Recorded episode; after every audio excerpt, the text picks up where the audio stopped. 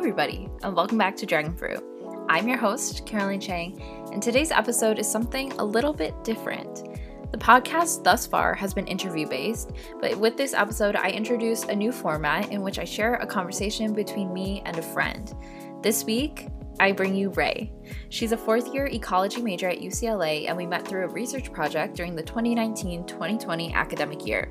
This conversation allowed us to catch up with each other, but to also discuss restoration, undergraduate internships and research, finding your passions, eco anxiety, and a whole lot more. I hope this provides some more casual listening and that you enjoy this format. There will hopefully be many more of these episodes to come. Do you want to introduce yourself? Okay. Um, I'm Ray. I'm and also a UCLA student like Caroline. I'm studying ecology right now, and I met Caroline through a research project that we did together last year. Yeah. Should we explain how we met? Yeah, for yeah. sure. Do you want to talk a little bit about um, why you wanted to join the research initiative? Sure. So we met through Sustainable LA Grand Challenges. They have an undergraduate research scholars program, which just brings in undergrads at UCLA from different majors to come work on sustainability research at the school and I didn't even know that was a thing. and I didn't even know the applications were out. Like I was so clueless. And I a lot of people have the same story actually. Mm-hmm. I and found out about the program the exact same way. See that makes. I had no idea about it when I wanted yeah. to get it. but I just happened to see the email that was a follow-up saying like, oh, we extended the deadline. So if you want to apply, and I applied totally last minute. So it's honestly like, so lucky that I got no, it. I did the exact same thing. Yeah, I remember I didn't even read an email. Like I saw the application on the front page of my UCLA when I was logging in. yeah. And then I was going to start studying for a final. And then I was like, you know what? I'm going to apply for this like as a little break from my finals. Mm-hmm. And then it turned out so well. I know. No, Grand Challenges is amazing. I amazing. always recommend it to everyone that is interested in research at all. Yeah, I have too. I just think it's such a good opportunity to obviously get experience, but also it just introduces you to so many interesting people and mm-hmm. even undergrads that you meet through it i feel like it's a really cool way to meet different people you wouldn't have met any, otherwise. Yeah for sure. So i yeah um, just to explain i started the program when i was a second year so a year before caroline joined. Mm-hmm. and i did research on coastal sage scrub plants and urban heat island effects. It was really cool. And then i loved the program obviously so then i applied to be a project consultant. And that's how i met caroline. She was one of the students in our group. Yeah so ray was my pc and our group project was looking at crow populations in Venice Beach, Marina del Rey area. And because of their relationship to the Least Tern and I don't know, should we get into that? I mean, yeah, we can. There's an endangered colony of birds there, which is super awesome. I mean, we never actually got to see the birds though, which is sad. I know that's our project got kind of cut short, but we still made the most of it. Had a mm-hmm. lot of great times learning about how to perform like field surveys and stuff like that. Yeah. Wait, you had a really cool internship over the summer. And it was I just amazing. I was just watching so on much. social media, living the dream right now. I feel like I wasn't even using social media that much before mm-hmm. that, but then when I started like looking up at the world that I was in, like at the work that I was doing, I was just like, God damn, my life is incredible right now. Like I loved it so much. So I was like, yeah, I'm gonna get back on Instagram. yeah, no, it was so cool to see. What who were you working for exactly and like what were you doing? Um, so my title was native plant nursery intern, mm-hmm. and the nursery manager is Antonio Sanchez. He's hired for the National Park Service at the Santa Monica Mountains through one of their partners that just provides them with a lot of funding. It's kind of complicated. Like the National Park Service has like a million different partners that helps them really just do a lot of work and then get a lot of funding that they need. So I was an intern through one of their partners, not actually through like the National Park Service. Mm-hmm but they work so closely that I was working with people who are hired through the NPS and people who are hired through SAMO Fund, which is the partner that they were working with. And as a native plant nursery intern, I kind of thought that it was just going to be like a lot of, you know, water the plants and bump them up into bigger pots. Yeah. But it was, I mean, there was that kind of work involved, obviously, but it was so much more than that. Like I learned so much. I learned how to identify like all of the plants that you could ever imagine, like here in LA County. And I was like, this is exactly what I wanted to learn that they don't teach at UCLA because they don't really, I mean, you could do a field quarter, but that's not really the focus of it, you know? Yeah. So this internship was so good with like teaching me like field survey methods that were like a lot more elaborate than the ones that we did for our undergraduate research because they're for an actual project NPS. Yeah, yeah. So we did a lot of like field monitoring and then, you know, maintaining native plants because they actually grow their own plants to use at restoration. Mm-hmm. So, you know, restoration is like you put plants in the ground to help the native plant populations flourish and kind of return to what they were ba- like their baseline population before all of the disturbances like invasive plants and you know human disturbance happened so the nps they actually have a nursery where they grow the plants so that they know exactly what population the seeds were from for their restoration projects which oh, is awesome oh, that's cool yeah so that's really cool. we got to go like into the field to collect the seeds and then we would sow them water them like help them grow and then plant them. So like we got to see the whole entire process. It was amazing. so i learned so much. Oh my god. Is that the kind of stuff you want to do after undergrad or do you want to get like a phd it's okay if that's a hard question. No it's okay. It's okay. Um yeah because i did grand challenges for two years right? And i loved the projects that we did together and I loved all of the things that I learned. So after working like in that initiative for two years, I was like, oh hell yeah, research. Like I would love to do research. And I was saying like, I'm gonna apply for PhD programs right out of undergrad. But then when I started the internship, I was just amazed at how much I actually love doing work like that. Like without even having to like like at the lowest level as an intern, like we're just doing grunt work for them, you know? Yeah. Like, you know, I love this. I don't need to know like I don't need to do the literature review. I don't need to write the methods and the introductions. Like I do enjoy that work, but it's also just fun to be outside with the plants. I was like, I think mm-hmm. after doing this for a while, I think I actually just want to take a break from school and research and I'm going to try to like just find work after I graduate yeah. and then get a master's or a PhD depending on what I'm into. Mm-hmm. Like once I've already had like some of that experience just to yeah. kind of I don't know, school's been a lot. I can't imagine going right back into it after this year. Yeah, especially a PhD because that's like mm-hmm. minimum of five years. Yeah. Five plus plus for most people. yeah. crazy. But yeah, no, there's definitely is something else to doing mm-hmm. the hands-on work and actually being in the field and like mm-hmm. not sitting at a computer typing all day. I mean, it's for some people, and I thought it would be for me. Honestly, it could be. I like if I were to actually put in the work and apply and then get into a program out of undergrad, like theoretically, I know I would enjoy it. But it's yeah. it also just sounds really nice to take a break, mm-hmm. just look for work that I know I would enjoy. Yeah, definitely. And maybe like from getting work experience, you can see a project that you might not have thought about doing for your PhD exactly. before, which would be awesome. Yeah. I feel like people in PhD or master's programs, like when I talk to them about their research, I'm like, oh my God, it's so specific. Like, how did you like narrow down yes, to that? And I know. I feel like I'm not ready to have something that specific that I need to work on for like five plus years. Oh, so kind of want sure. to just get to know like what I really enjoy working with. Yeah, no, that's kind of where I'm at too, because I think after grand challenges, I was like, this is awesome. And mm-hmm. with my individual project, like I love the faculty member that I'm working with. And I just had such a good experience. I was like, oh, maybe I should just jump the gun and do the PhD and just commit mm-hmm. to that mm-hmm. life. But I have no idea what I would want to do it on. And I have no idea mm-hmm. what work I would want to do after the PhD. So yeah. I feel like getting work experience first might help kind of mm-hmm. solidify that image and solidify the path and everything. Yeah Hmm. wild. It's kind of crazy that we're at that point now, though, where you really have to seriously think. I know what's like, coming next. Like I was just scrolling through LinkedIn, like, oh, cool mm-hmm. jobs. Like I want to start applying because I'm just so excited for it. But yeah, I mean, who knows where I'm gonna be like in six months and what the world's gonna look like. And I mm-hmm. can't apply for a job six months in advance, or not for the kinds of jobs that I'm looking at, anyways. Yeah, it's hard to plan ahead. Graduating. I, oh my god, I'm so ready. Like I love UCLA and I I love learning. Yeah. But especially this year, like this year's been crazy. Like oh, yeah. having to be at 110% all the time is just I'm burnt out. Like I'm ready to be done. Yeah. How has your school year been so far? It's been good. I don't know. It's like obviously kind of weird balancing school and I feel like being home I'm in a way more relaxed mindset than I am when I'm in Westwood because Westwood's mm-hmm. like where I go to school and where I do work and all that stuff. And then being home, I was like, I just want to sit on the couch all day. But I don't know, it's been good. And I really liked my classes this quarter and like the professors I had were awesome.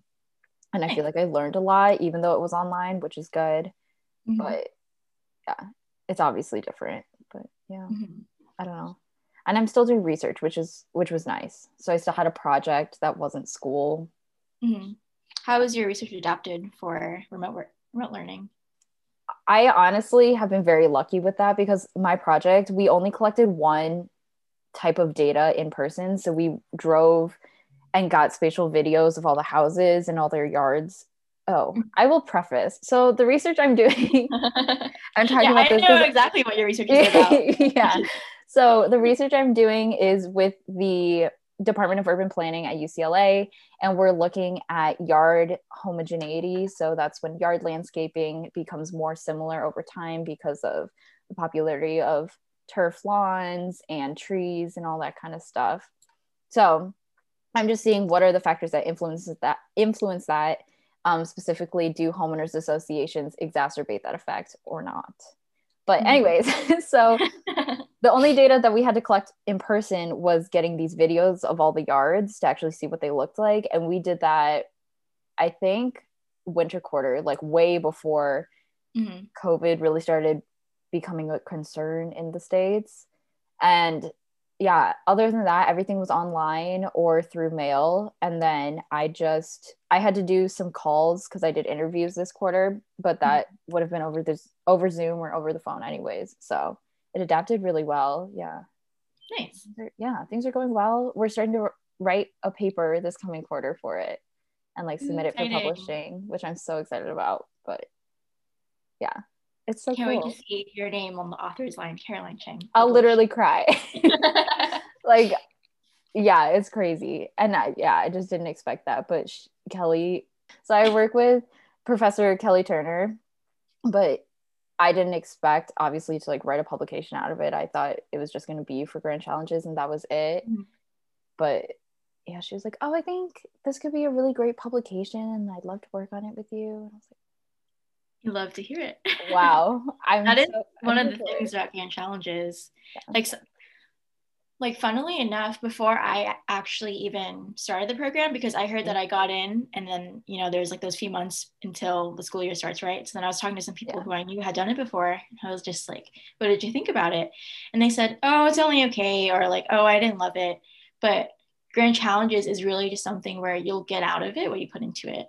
Definitely. So me and you and our team, we were super yeah. extra with the Crows project in oh, Venice. Oh yeah. But because it was fun, you know, and it turned out really well. And we learned a lot from it just because we were all super into it. And the same thing happens with all of our individual projects. Like it sounds like it went really well for you and you were really engaged with your work. Yeah. Which is nice. Yeah. No, it definitely is what you put in is what you get out of it. Which I feel like is something for college in general. Like mm-hmm. I don't know, I feel like my first year I was a lost little puppy. I didn't really get super involved and I was just confused about everything. And so mm-hmm. my second year I came in, I was like, I'm just gonna say yes to everything and I'm gonna take all the opportunities and go so hard. And I definitely got so much more out of being at college because of it. Mm-hmm. So I don't know if that's your experience too, but no, it was exactly the same, funnily enough. I came into UCLA thinking I was gonna be pre-med. And then Oh, I didn't even know that. yeah, I mean, I did like I worked at a sports medicine clinic thing in my high oh, school. Oh, okay. So then I was like, oh, cool, medicine. I wasn't even like really passionate about it. I just mm-hmm. was like okay at it. Like I was doing well in high school. And then like all of the like competitions I did and tests I took that ended up like on my resume or whatever, they got me into UCLA. So I was like, okay, maybe I'll just keep on like with the pre med track. But obviously, that's not something you can do unless you actually love it or are passionate yeah, about yeah. it or are just good at it. And I was none of the above, so I had to learn that immediately. And then I took like one ecology class, and I was like, oh my god, I love it. Mm-hmm. Here we are, years later, still loving it. Yeah. Have you ever had Professor Lipman? Yes, I love her. People okay. say many things about her, but she's just one of those people that's also really passionate about what she does. So how can I yeah. not love her? No, she's awesome. But it's so funny because the first class she was saying that I love having all my biology students who aren't in EEB take this class yeah. because I love converting them to ecology majors and like it happens to a lot of people from pre med. mm-hmm. It's funny, but uh, I mean, if you're really not into pre med, doing ecology and stuff is so much more exciting. It's so fun. Like, yeah, I love going outside and hiking and stuff, and now I get to do it like for research or for work. Yeah. Living my best What class changed your mind? Like what what Uh, about it brought you into? Um, it was actually LS7B, so it wasn't even like LS7B Oh. the introductory bio course that everyone is required to take. yeah. And there's only like a two week section about ecology, Yeah. and the rest is like genetics and stuff. But those two weeks I loved so much that I went out and I bought a bunch of books about like ecology. I think I read Into the Jungle by I don't remember the author. It might be Sean Carroll or someone. Mhm. And then Gorillas in the Mist by Dian Fossey. She's a primatologist. She studied mountain gorillas. I was just noticing myself really enjoying these books and like these documentaries I was watching just for fun. And then I realized, like, you know what? I'm doing this for fun, but I can do it for school. Yeah. So, yeah, I think I was also taking a human anthropology course at the same time Mhm. about evolution. And then there was a big section on primates. And then reading the book about Dian Fossey, I became really, really into primates and conservation. And then ecology kind of naturally followed from that. That's yeah, so I was just kind of noticing what I actually enjoy doing instead of like physiology and stuff. So I was like, oh, Yeah. I'm just gonna do that instead. No, it's kind of mm-hmm. awesome though that you I mean you were doing it for fun, but you took the initiative to explore something that you were curious about. I feel like a yeah, lot I mean, the pre-med classes just made me miserable. And then I also noticed that whenever enrollment time came around and I would be reading class descriptions, yeah. I would look at an EEB class and be like, oh my God, that sounds so fun. I want to do it. And then I was like, well, duh, I should be an EEB major You're like clearly. now. yeah. Oh my god. That's so fun though. I and like it's good that you found your your way. I think I'm really lucky that it kind of Mhm. happened to me early. Yeah. Like I, I mean, I did, I was physiology and then I was environmental science and then I was ecology. So it was still kind of like a nonlinear path. Like it took a Mhm. little while, but you know, it came pretty easily. And I know that I'm passionate about it, which I feel really lucky about that I know something that I really do enjoy. Yeah. No. That's what everybody's dream is. That's what everybody wants to say. Everybody wants to hear that.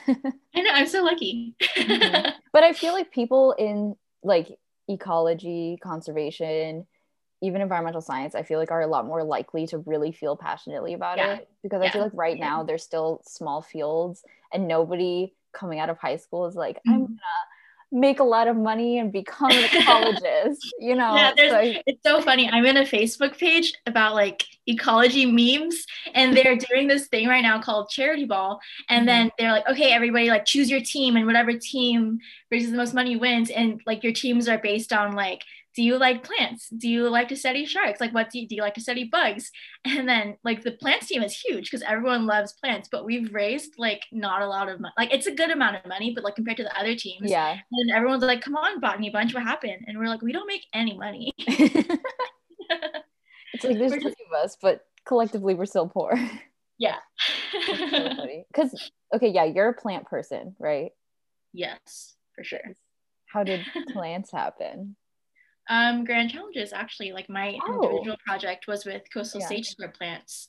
So there actually wasn't any fieldwork involved, but I still, for some reason, like I just found myself reading the literature for my review and like for my citations and stuff. and Mhm. I was just like super into it. Like I remember reading, you know, peer reviewed papers and stuff like that for like physiology and molecular bio and just hating my life. Like these papers are dry and I'm not having a good time. And then Yep, when I started reading plant papers, I was just like, you know, I love it. Let me read another one related to something else. And like I just went down a rabbit hole reading about plants. I was like, okay, this is probably the right thing. I mean, I was a second year though, so I had like no experience. So I was still trying to be open minded Mhm. but then just that research project about plants and then you know the internship i just had over the summer working with plants i kind of solidified oh i also worked like as an herbarium technician which is working with dried Mhm. plants Mhm. and just like i don't know like curating ucla's collection of herbarium specimens that's a whole nother thing but i just had a lot of you know Plant coming out to me i love plants yeah Yeah. I feel like that's how it has to be though. You can't Mm-hmm. know until you experience it. I mean, even now, because like I've only been in school, like studying ecology for like what two or three years, Yeah. and I've only had like one great internship and a few research projects, and they, I mean, they were great experiences, but it's not like enough for me to say yes, plants are my entire life and they're going to be my entire life. I just really like ecology and conservation. Yeah. Absolutely. So here's a hot take, controversial conservation question. Okay. What do you think? what do you think about assisted migration? Oh my god. I remember you remember that moment when Dr. Gillespie came as a guest speaker in Grand Challenges and he was talking about assisted migration because he was in favor of it for Black Walnut Oaks in California. And then I was like, I, I don't even remember what I said, but I said something a little, like only a little bit contradictory. And then he was like, Oh my God, Ray, I could punch you in the face right now. And I was like, That's really aggressive.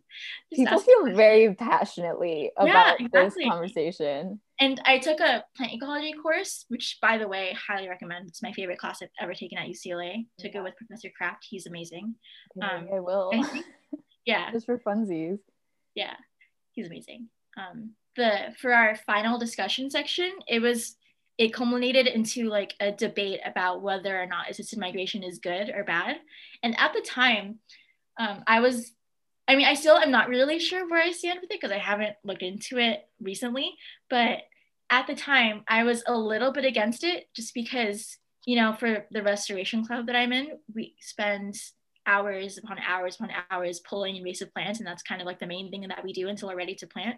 Yeah. so then i just like was thinking about all of the giant fields that i had seen overtaken by invasive species and i was like yeah. i don't know how i feel about this assisted migration thing. Because people in my section were kind of going crazy. They're like yeah we'll just take seeds and we'll start volunteer programs and plant them here. And i'm just like oh my god. Like it's great. Like I love the energy, but I'm just so terrified of what could happen, like based on what I had seen, like for the restoration events we had been to. Yeah. So I was the only one that was like even mildly opposed to it. And I just felt so attacked the whole section. But like I get it. You know, we mm-hmm. it's a really nuanced subject where there's really great things in support of assisted migration, but there's also just like really scary things. Oh, for sure. Yeah, I think I remember someone saying that like the chance of a plant species becoming an invasive are pretty low. I mean, I don't have any like numbers or citations to back that up, but I mean, it sounds reasonable. But even though the chances are low, it's just like, I don't know, man. We could destroy the consequences are dire. Wrong. I think I remember at the end of the class period, I was saying like, I mean, sure, you changed my mind. Like, I would. I mean, that's kind of what restoration is sometimes. It's not really mm-hmm. migration, but we're bringing plants to an area where they may not be anymore. So maybe yeah. like I don't know if that counts as assisted migration, just like expanding the range to what it once was, since it's like tiny now. I guess it's, I don't know. I would have to ask someone who actually knows about it.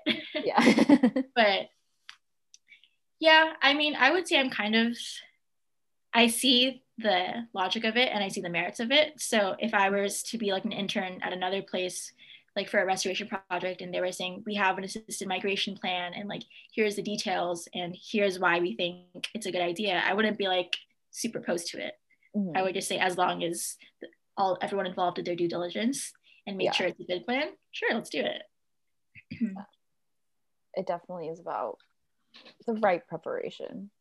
Because mm-hmm. I do think there's a lot of anecdotal stories about how terrible it can go and how really even I just feel like well, maybe it's more the animals, but you know, there's like good stories about how they were like, we're gonna bring this species in to deal with this pest Mm-hmm. and then it just goes horribly wrong like all yeah. the birds instead of what you're actually going after or something mm-hmm. so mm-hmm. i don't know but i agree that like if it's very well planned then mm-hmm.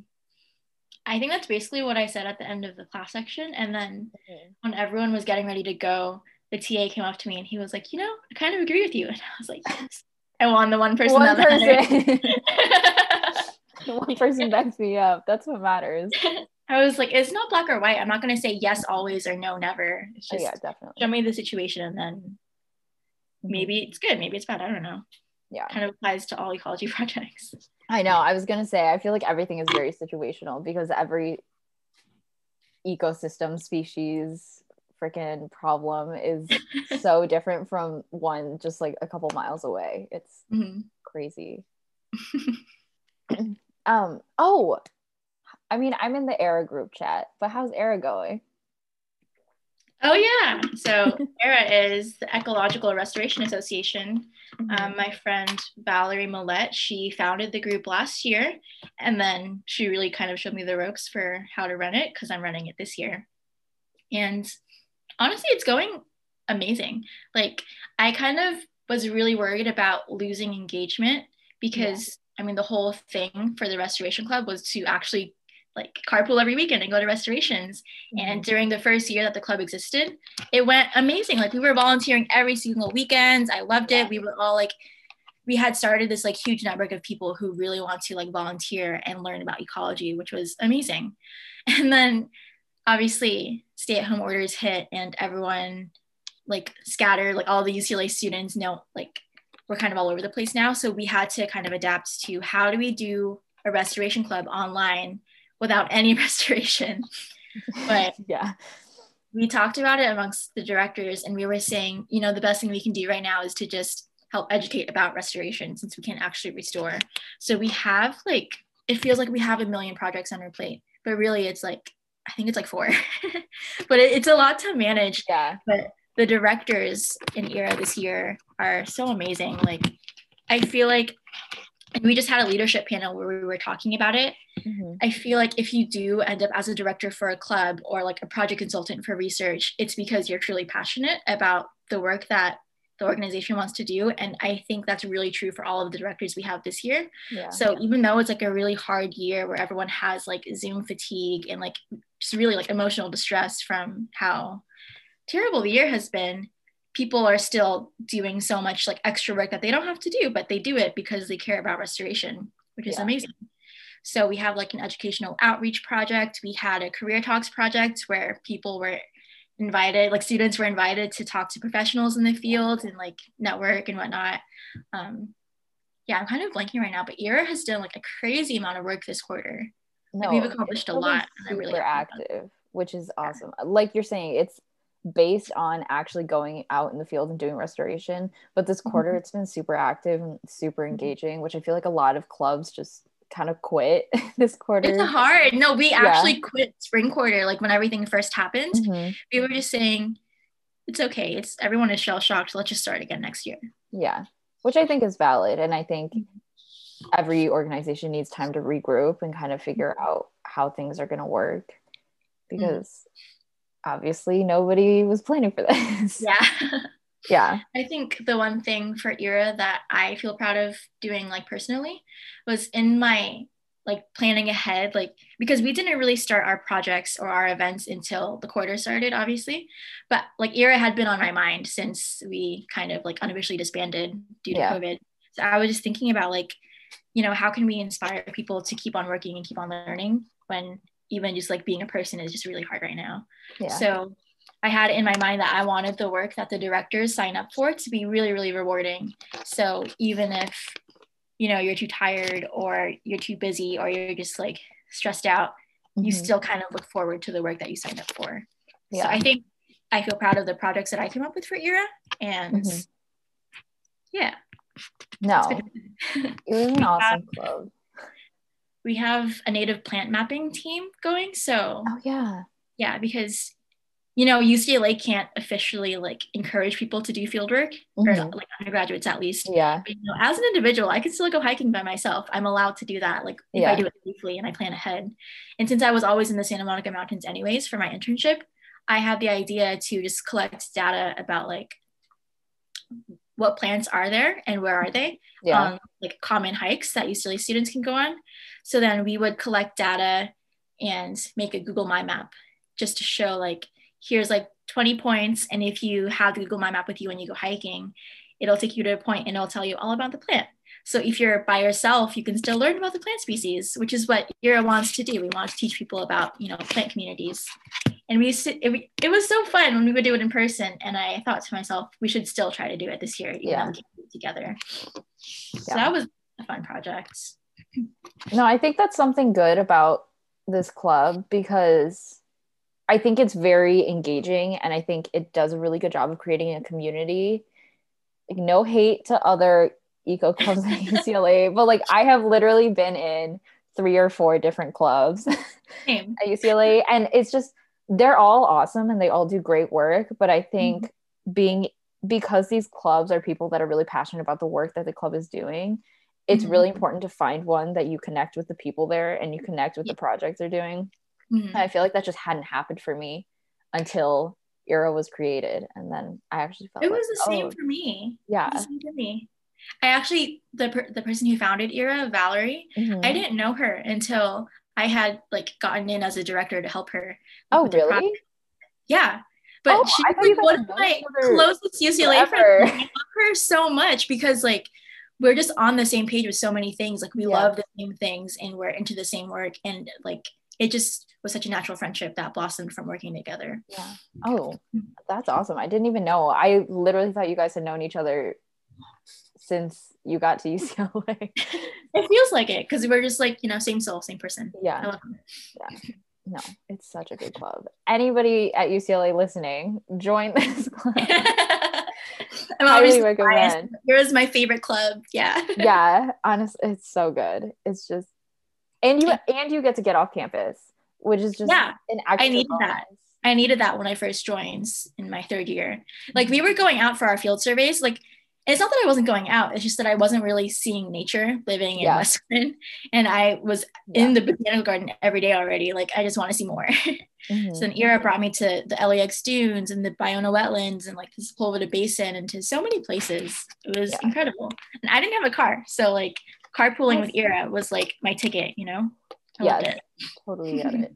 No, and Los Angeles is so interesting because it's part of a biodiversity hotspot.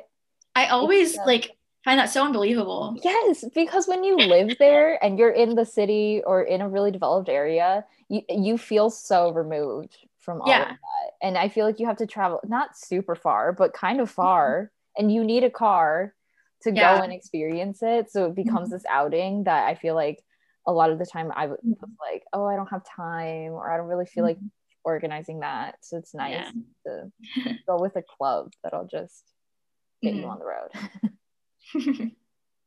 yeah, that was kind of like Era's signature thing. Like, let's carpool and let's go somewhere.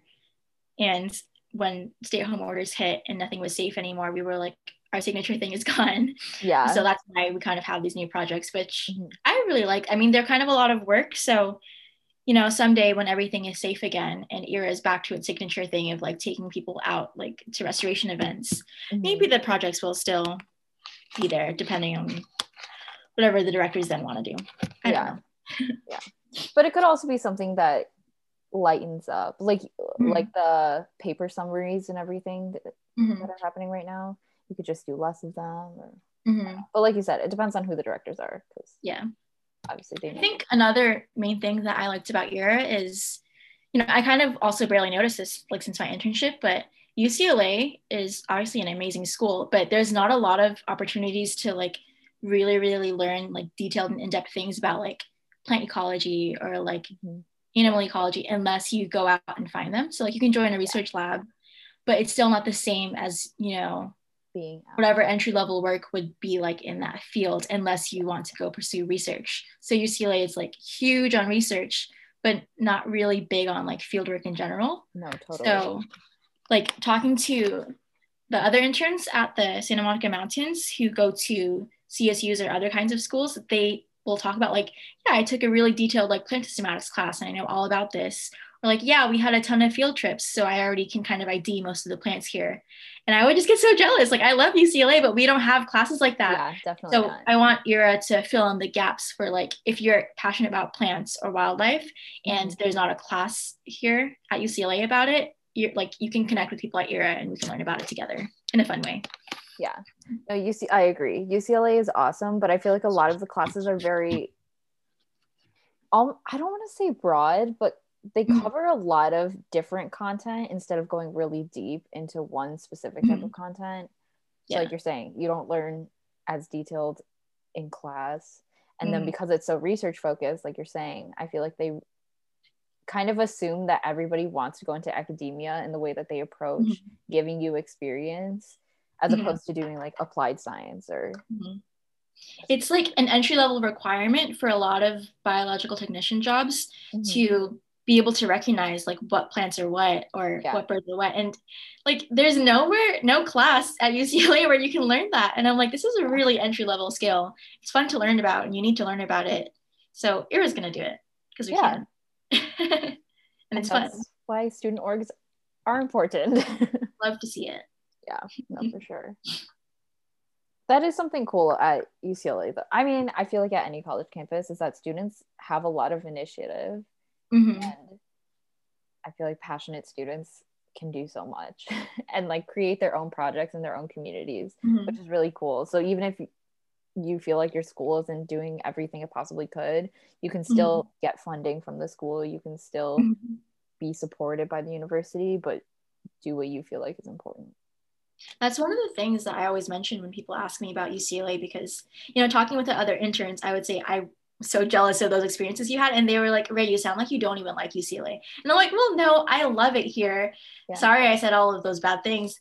But I mean, what a truly amazing thing about UCLA is that, you know, I got to meet Valerie, who started ERA, and I got to meet like, you know, my herbarium technician coworkers who love plants. So like everyone you meet is kind of really, really extraordinary in some way. Yeah. And then when you like band everyone together, like we have what like 12 directors with ERA, like we can do really amazing things together oh, from just like, you know, in my free time or like I'll set aside a little bit of time to help out this club. And then when everyone collectively does that, it's really cool what can happen. definitely. I feel like UCLA has a lot of students that really want to do impactful work and I don't want to say change the world, but people who want to change the world. And they're like, Mhm. I feel like I have the power to really do something amazing. And I want to work Mhm. with people who are also doing amazing things. And that's something I miss from being on campus and interacting with people. Exactly. UCLA. it Yeah. makes me sad hearing about it. But yeah, like I always felt really empowered working with everyone at UCLA. Yes. That's a Mhm. good word. That's a good way to describe it. Yeah. I just feel like I Especially would working- always. Yeah. Sorry. Sorry. Go ahead. working with Dr. Shipe from Yes, Grand Challenges. Love her. she's like one of my idols and i learned so much from her she's like what i working with her is like the best encapsulation or whatever of my UCLA experience Mhm. like working with someone who really wants to help you grow and help you just learn to do what you want to do no matter what it is that was dr Shipe for me Yeah. I, yeah. I feel like I've also UCLA, okay, at least for IOES, which is what the Institute of Environment Sustainability, and that's obviously where my experience has been at UCLA. But I've met so many faculty members that really just want you to succeed. They're like, if you need help with anything, if you want me to connect you to people, if you want me to just be a mentor, so many people are open to it and will like really Mhm. commit to helping you, which is incredible because I feel like in college, I mean, we talked about this already, but you can you know a little bit of what you might want to do Mhm. and how maybe to get there, but actually talking to people who have done it are is obviously the better way to Mhm. achieve what you want to achieve. And I feel like that's such a lucky thing because Mhm. a lot of people I talk to at other schools, like they don't have that kind of support or that mentor men- mentorship. I can't talk, or that mentorship that I feel like I found at UCLA. Do you ever yeah like I, I found a really amazing network at UCLA Mhm. Yeah, for sure. And I feel like UCLA isn't known to have an alumni network. And Mm. so I was also considering going to University of Michigan, and that Mhm. has like an insane alumni network. People from Michigan marry people from Michigan and they love Michigan and like that is their life forever. It's one of those schools. And so UCLA, one of the things that I was thinking about was like, am I going to be connected to people? Is there really a network at UCLA? But honestly, there is. Like, there's no flashy alumni network, but there is. like you'll find it when you're not even looking for it exactly. Yes. Yes. my boss at the herbarium, um, Dr. Tom Huggins, he would always say like, you know, let's go on an outing. Like, I want to teach you guys about this community. And he would send an email like officially inviting everyone. But then in the email, he would always say like, you know, we're going just as friends, not on official UCLA business, probably just to protect him from liability stuff. But I was like, yeah, we're going hiking as friends with Dr. Tom Huggins. I love it.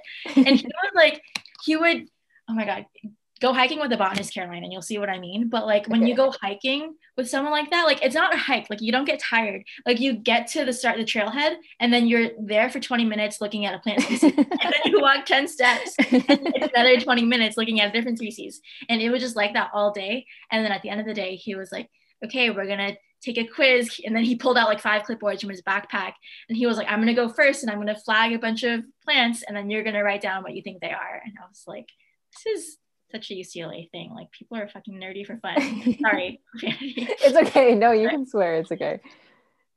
but yeah, I loved working with Dr. Huggins, or I mean, we call him Tom. No, that sounds That's like the best thing I've ever heard. The best boss work Yeah. like staff relationship ever. Loved him. Let's go on an outing and look at plants because we can. It's so fun. See, like I'm an environmental sciences major, which doesn't mean I can't do botany, but Mhm. I don't think that's like where I want to go. But then when I talk to people who are in botany, like you, like, oh, that's so cool and it sounds so fun. And like obviously I can't do everything ever. Mhm. It's just so cool. Make friends with a botanist, and then it's the same thing. You'll go on crazy hikes. Yeah. there we go. what are your plans for next quarter? What classes are you taking? I'm okay. Another, don't be afraid to anybody who might be applying to UCLA. Don't be afraid of this. But the classes I was planning on taking are full. Oh, so sorry. That happens No. to me a ton of times. yeah, and it all works out in the end. So which Yeah. is why I'm not too stressed, but it's just kind of like disappointing. But Mhm. yeah, so right now I'm enrolled in environmental journalism and communications, which I think will be really, Really cool. cool. yeah and i think that's obviously an important skill to be able to talk about science to the public and Mhm. that's a whole other conversation we can have about how science is not accept- accessible. But yeah and then i'm enrolled in climate change and climate modeling in with atmospheric and oceanic sciences. And then what's my last class? Oh it's an environmental health class. It's about air pollution. Oh god i feel bad that i don't really remember what the course is called it's required for my concentration but it's i, Mhm. I think it's about air pollution Mhm. We'll find out. well we'll see when we get there yeah those But- classes are hard. what I feel like atmospheric and oceanic science classes are always like really challenging.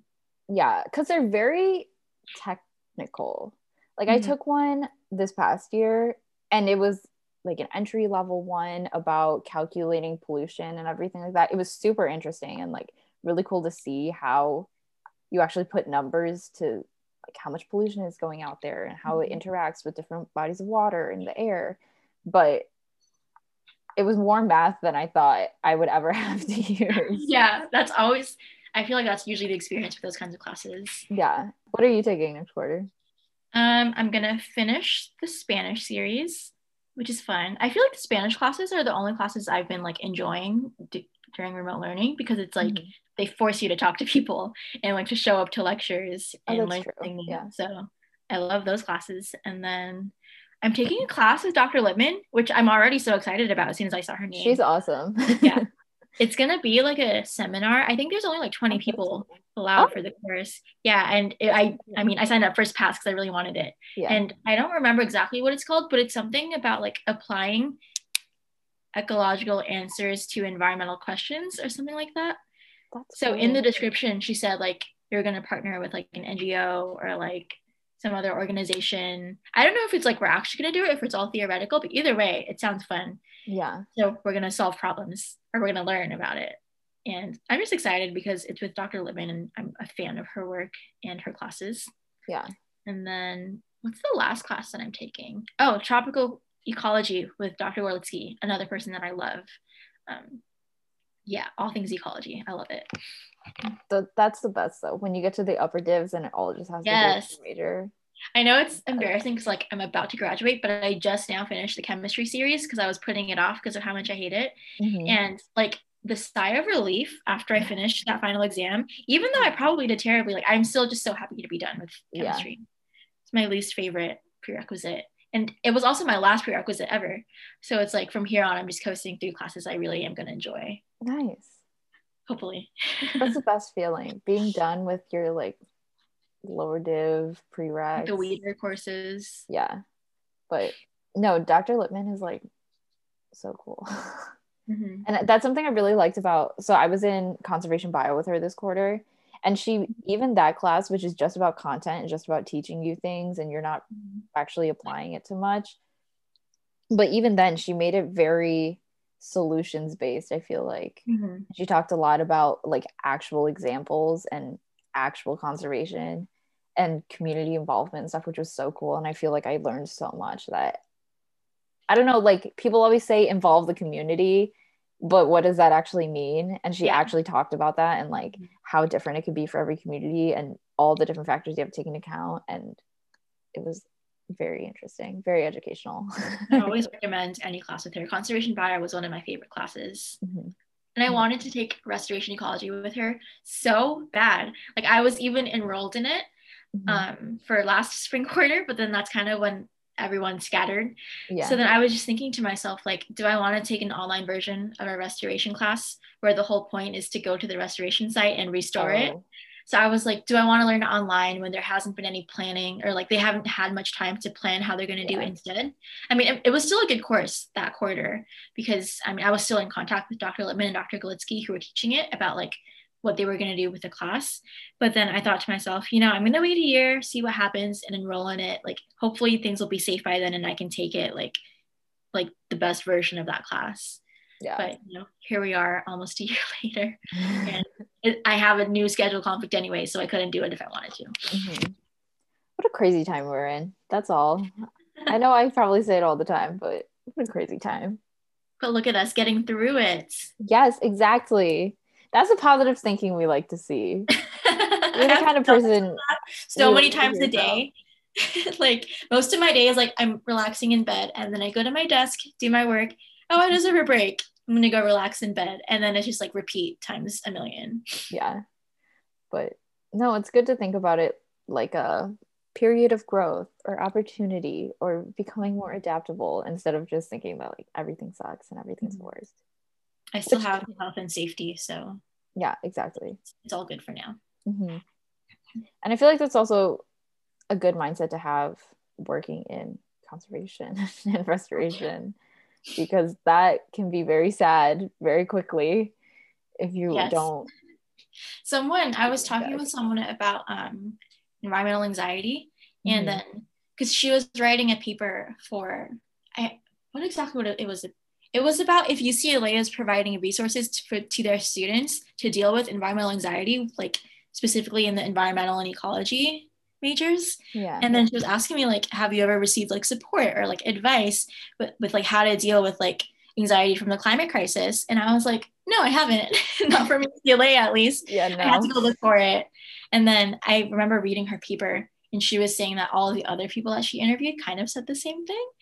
And so like maybe that's something you still needs to work on. But like eco anxiety is fucking real. Like yeah like I mean, you're kind of when you're doing research, you're just kind of like reading peer-reviewed articles and like maybe they do field work, maybe it's just in the lab, but you kind of forget about it because like the Mhm. research is just like, you know, here's the experiment and here's what we learned. And then you get to like the little conclusion section and it's like, oh yeah, here's why the research is happening. And here are these insurmountable odds that we need to overcome. yeah It's just like, I don't know. Try. That's what I can do. That's it. yeah i think that's what's hard about dealing with eco anxiety and environmental anxiety is because it is such an insanely large task that you're looking to try and solve no matter what whether it's climate no change it. or yeah or conservation or pollution like literally every sector is just such a huge problem Mhm. that it feels impossible so quickly. I've never thought about whether or not I'm getting resources to like deal with that. I think one of the author's points, oh shoot, I should have her name. Her article is in the Daily Bruin and her name is Peyton something. I can look it up, sorry. But um, good. her main thing was that when people teach about, you know, the climate crisis, we're receiving that information from professors who are typically much older than us. Mhm. So like it's not the effects of the climate crisis are not going to affect their generation. It's going to affect us. Hmm. So then when she pointed that out to me, I was like, wait, you know what? That's not fair. like they yeah. were so I want not going to say they were cruel, but they were so blunt about it and they were so like throwing blame around like it's because of our lifestyles of like what we've done and here are the problems here's what's going to happen and i'm like i'm 21 years old i just got here vegetarian for years huge Yeah. environmentalist and you're blaming me like it's your i mean not like to cause a fight between generations but it's like it's Yeah. our generation that's going to do the work to repair what the other generations have done and her article was kind of just saying like it's not really fair for them to be scaring us and like showing us all of these terrible outcomes that could happen if we don't do anything when it was kind of there. I mean, that is the truth because who was that? I forget who I was talking to or what class I was in, but they're saying that people our age have a lot more understanding of the problem and mm-hmm. from a very like kids now who are so young they understand that there's something wrong with the environment. That's crazy because they didn't teach that to us when we were growing up. Yes exactly. exactly. But like now there's more awareness and i feel like even if your teacher isn't necessarily teaching it to you like you can see things happening around you. Mm-hmm. it's just crazy how different we see it than past mm-hmm. generations. Her name was peyton kammerer by the way.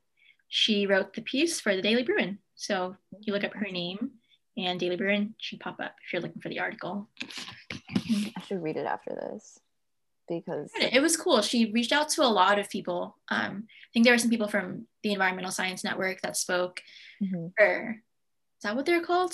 No, Environmental Student Network (ESN). Yeah, and then also Environmentalists of Color Collective. So there was like a lot of perspectives, but it was kind of just same thing over and over again. How we don't really get because you, if you think about it, it's like why would they provide emotional support for the things that they teach us? It's just a class. But then yeah. when you look into the content, it is kind of like it's really really daunting yeah i think because also when you're talking about environmental problems the science is not just science for the sake of learning it's science mm-hmm.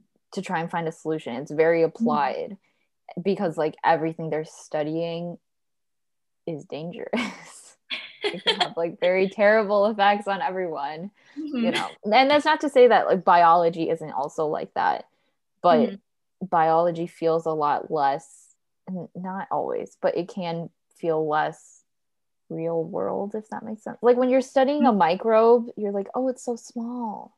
Yeah. But when you're studying the climate crisis that's like synonymous with studying the end of the world if we don't act now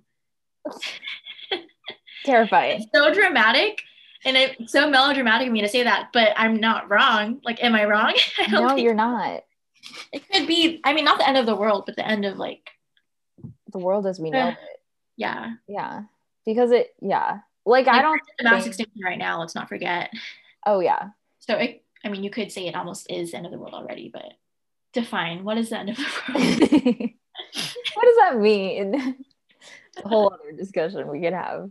But yeah, it's crazy because I don't think humans are gonna go extinct anytime soon it's just that the world that we're going to be in probably sooner than we think is going to look so different mm-hmm. from everything that we see now and like we don't okay. even know how to adapt like we struggle to adapt to this and a pandemic is psychotic mm-hmm. obviously mm-hmm. but a pandemic plus rising sea level plus desertification plus all these other things mm-hmm. like, we are just so unprepared for mm-hmm. multiple disasters at the same time. I sometimes have like these random terrible daydreams where I'm just like talking to my grandchildren as a really old woman, like saying, you know, back in my day, we used to be allowed to eat sushi because there were still fish, right? like, and I'm just like imagining what it, the worst possible like world is gonna look like. Talking to my grandkids, like, yeah, there used to be like islands there. There used to be this and that, and I'm like, it sounds crazy, but it's not really far off if we don't act now. Not at all. It, yeah. This is kind of a side note, but with the fish anecdote, it's crazy to think that you can, like, literally in one fishing season, you can take out an entire population. Yeah. That blew my mind because if you, you don't even have to take out all of the fish, you just take out all of the ones that are of reproductive age mm-hmm. and they're gone. Like that is it. Did you learn that from Dr. Lippmann? Yes. And I was like, what the heck? I remember that. I remember that. Oh my God. Because and then just... her solutions were like, you know, here's um, what you're supposed to harvest. Like, you know, if the population looks like this, you know, don't harvest this kind of fish, you know? Mm-hmm. And I'm just saying, like, yeah, yeah. But like, if we make one mistake, are they all going to be gone? Like, it's terrifying. Yeah, it really is scary. Our conversation took a scary turn. I mean, we're talking about the environment. It's it's going to. yeah, of course. yeah. And I think there's a lot of people in sustainability that have a very hopeful perspective, which is good. Mm-hmm. Yeah. But sometimes it's hard to feel hopeful and even if you're ready to give your all into finding mm-hmm. some solution to something or making mm-hmm. or restoring anything you know yeah that's kind of where i feel like ecology and sustainability are kind of different because sustainability is yeah. obviously super interdisciplinary oh, and it, sure. it can be like really innovative like how do we fix tomorrow and how do we mm-hmm. you know preserve the resources it's a lot of like really innovative work like that but with ecology sometimes it's just like a field survey or sometimes it's just like a restoration project and when it's not as interdisciplinary it kind of like as a restoration intern like with the santa monica mountains it was you know, all of the interns and then like a native plant manager and a restoration ecologist and biological technician. So we're all kind of like in the same, following the same path.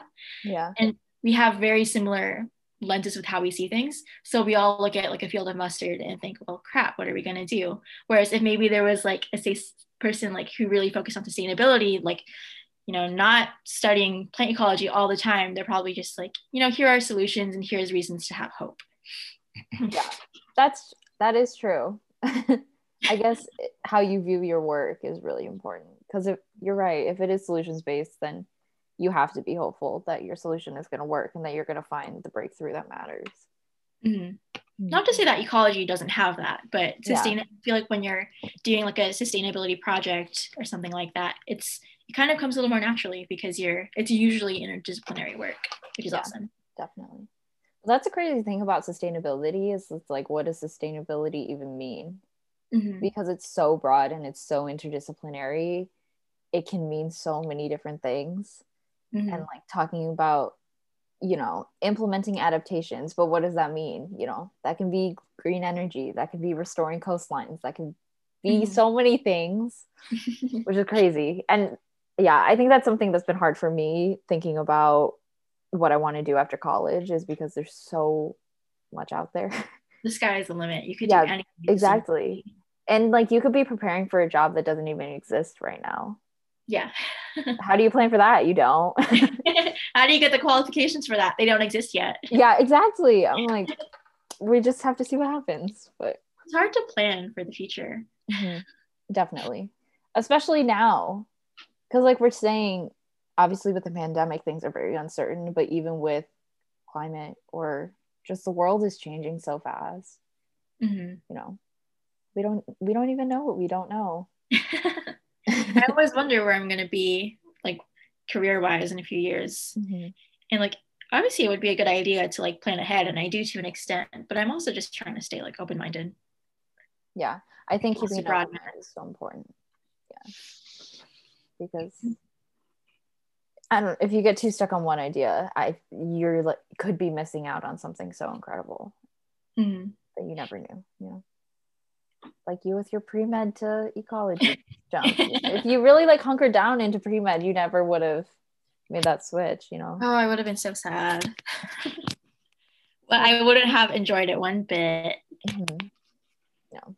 See, it all worked out. That's what I've learned from talking to people older than us. Mm-hmm. They're all like, it works out. I'm like, okay. I learned that from the career talks that Era did. Like a lot of the pathways that people had to their careers, they look nothing like what I imagined mine to be. And they still yeah. are in really good places right now. And I'm like, you know, I get really anxious thinking about the future sometimes. And like, if I'm falling behind the path that I planned for myself, I just have to remind myself, like, it's okay yeah. It'll be okay. Maybe that's naive and i'm sure it is like in some ways but it's probably true. I think it is true. Yeah every guest speaker that has come on to a class or even the career talks with Era, like nobody had a straight path to where they got to be. Mm-hmm. and everyone was like i just saw an opportunity and i took it and it worked out. And if it didn't work out then i just find something else. And that's just how it is. And i'm like mm-hmm. okay just have faith that it's going to be okay. you keep just, trying. Yeah, exactly. You keep an open mind and it'll.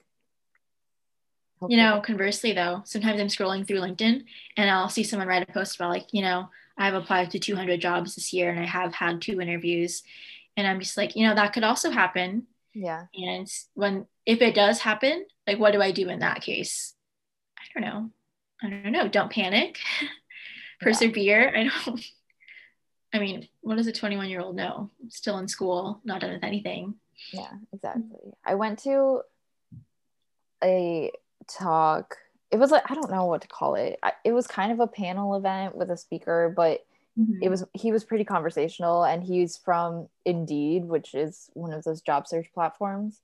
And he'd Mhm. also worked at LinkedIn and Apple and all this stuff. And he his talk was about finding a job during uncertainty Mhm. because obviously like relevant. people graduating now. But but one of the main things he said was that you know i because he was entering the job market during the 2008 downturn and he was like Oh. nobody had work for me i Mhm. felt like i was very qualified and i just wasn't getting any jobs i wasn't getting any interviews and then his big thing was to just like obviously number one not get discouraged and keep applying but he was saying like don't be afraid of the entry level job because how he started at Apple was he literally was just the person at the is it called the Genius Bar Oh yeah. at the Apple Store? He was just like I was literally just the person that greeted people and like brought them into the store and introduced them to the person that was going to fix their product. And he Mhm. was just like, and if but I was so enthusiastic and I was so willing to learn and I just like didn't give up on trying to find new opportunities that it ended up working out and like his whole thing during the talk was that whatever job you end up landing even if it's very below what you where you think you should be he was like Mhm. just learn as much as you can from that because those skills will apply to a better position later on and he also was very hopeful but yeah he was just saying like That's really encouraging though. it was very encouraging and he was like i learned so many things at that job and like i obviously never thought that i was gonna have a college degree and then just work as a greeter at the apple store but Mhm. you know life takes you where you need to go apparently I mean, this is kind of related. Not it's not exactly the same situation, but Mhm. Because I did love my internship at the Santa Monica Mountains, but Mhm. it was an unpaid internship.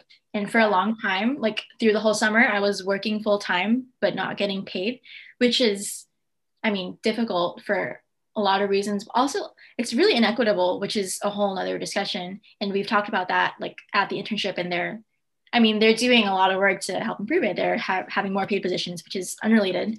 But working as an unpaid intern, I would sometimes get frustrated because I felt like I had all of this research experience and I got to know like the plant communities really well and I had all of these ideas. But then as like an intern at the bottom, there's not a lot of opportunity to pursue those ideas.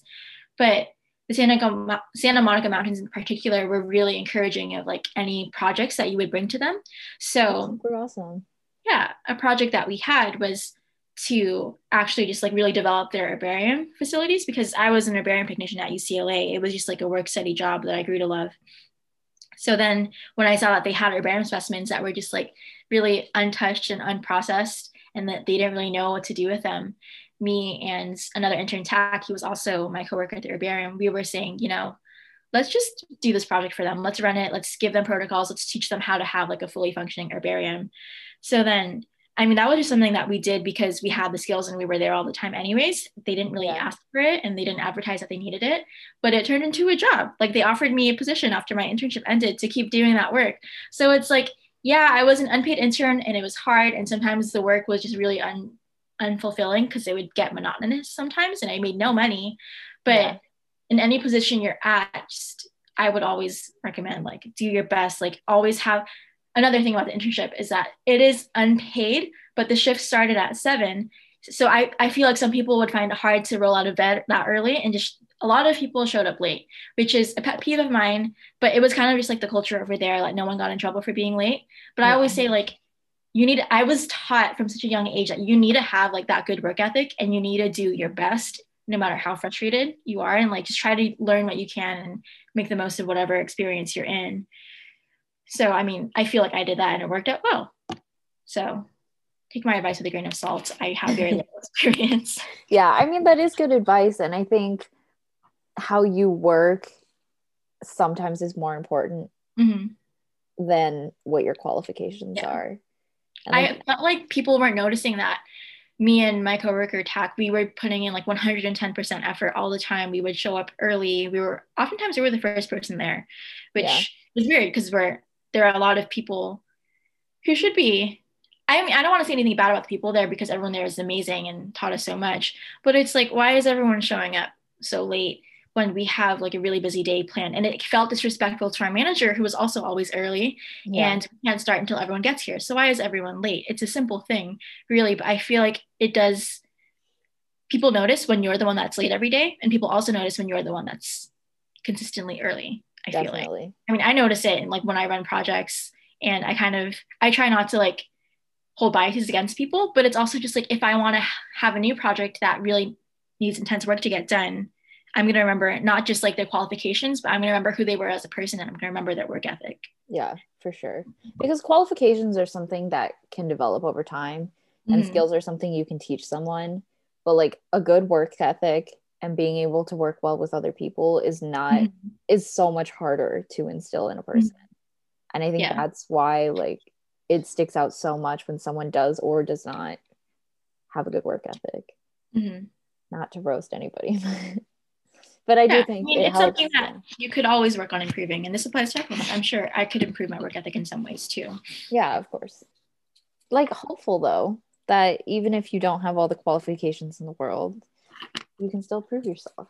It goes the same way. It's like even if you think you have qualifications and you end up at a job lower than you, but if you're if you feel like you don't have as many qualifications and you start somewhere lower, like you can always move up.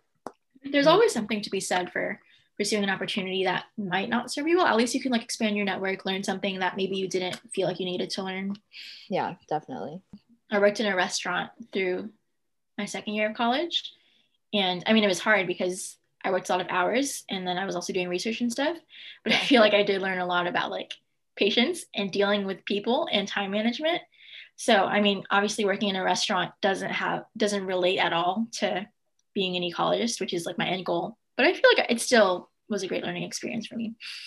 Yeah, anything can be a learning experience if you treat it as such. this is also something though, like you can tell when when you're in college, obviously everybody is growing so much, but I think that's something mm-hmm. I've noticed as me and my friends are getting older is that the way you view things is so different than before. I feel like everything oh, yeah. is like a lesson and everything is an opportunity and everything is a chance to like get experience or do better.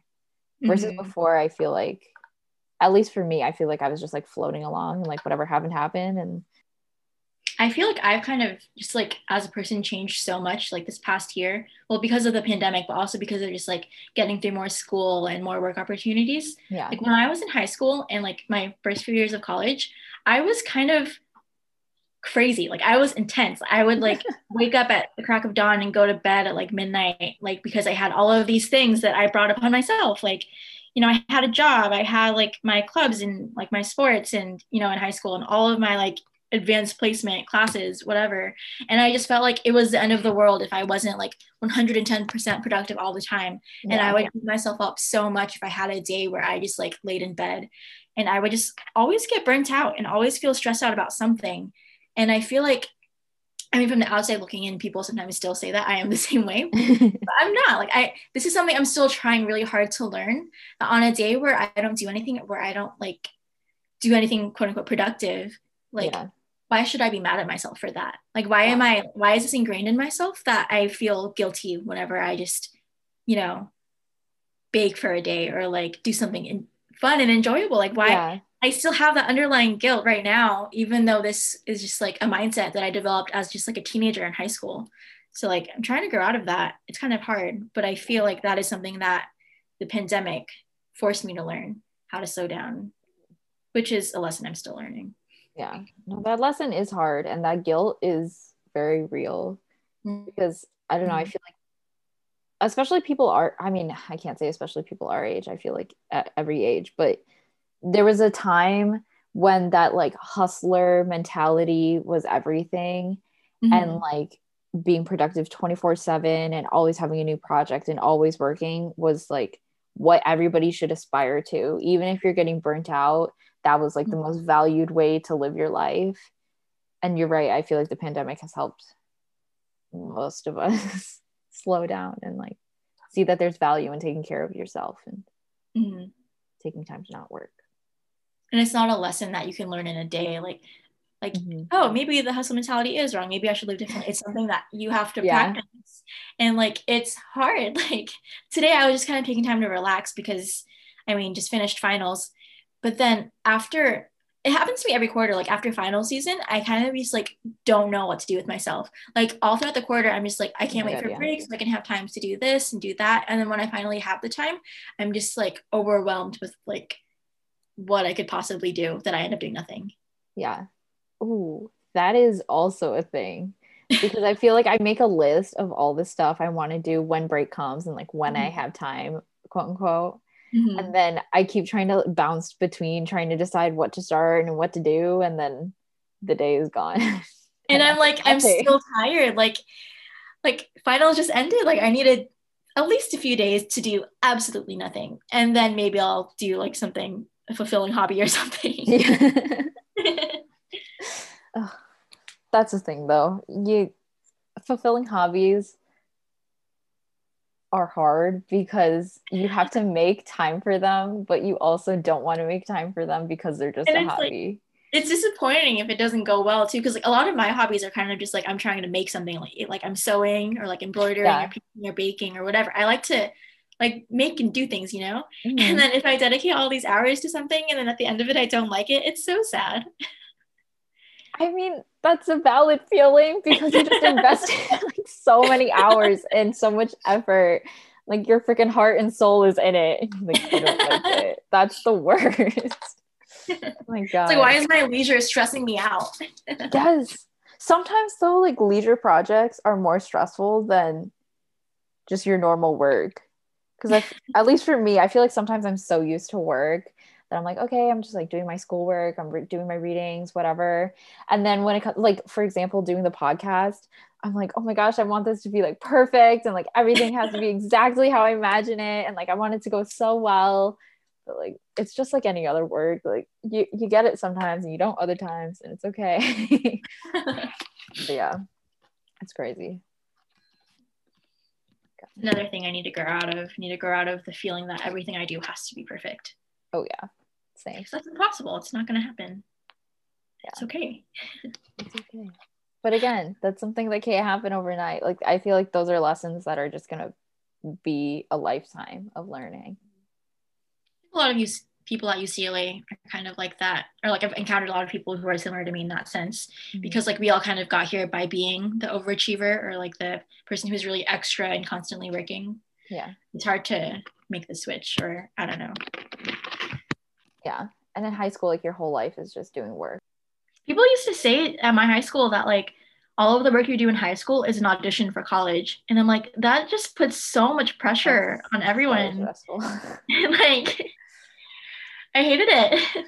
like it was the norm for people to say like, "Oh yeah, I stayed up all night studying," and it to be like, "Good job." Like, no, you should go get some rest. Are you okay?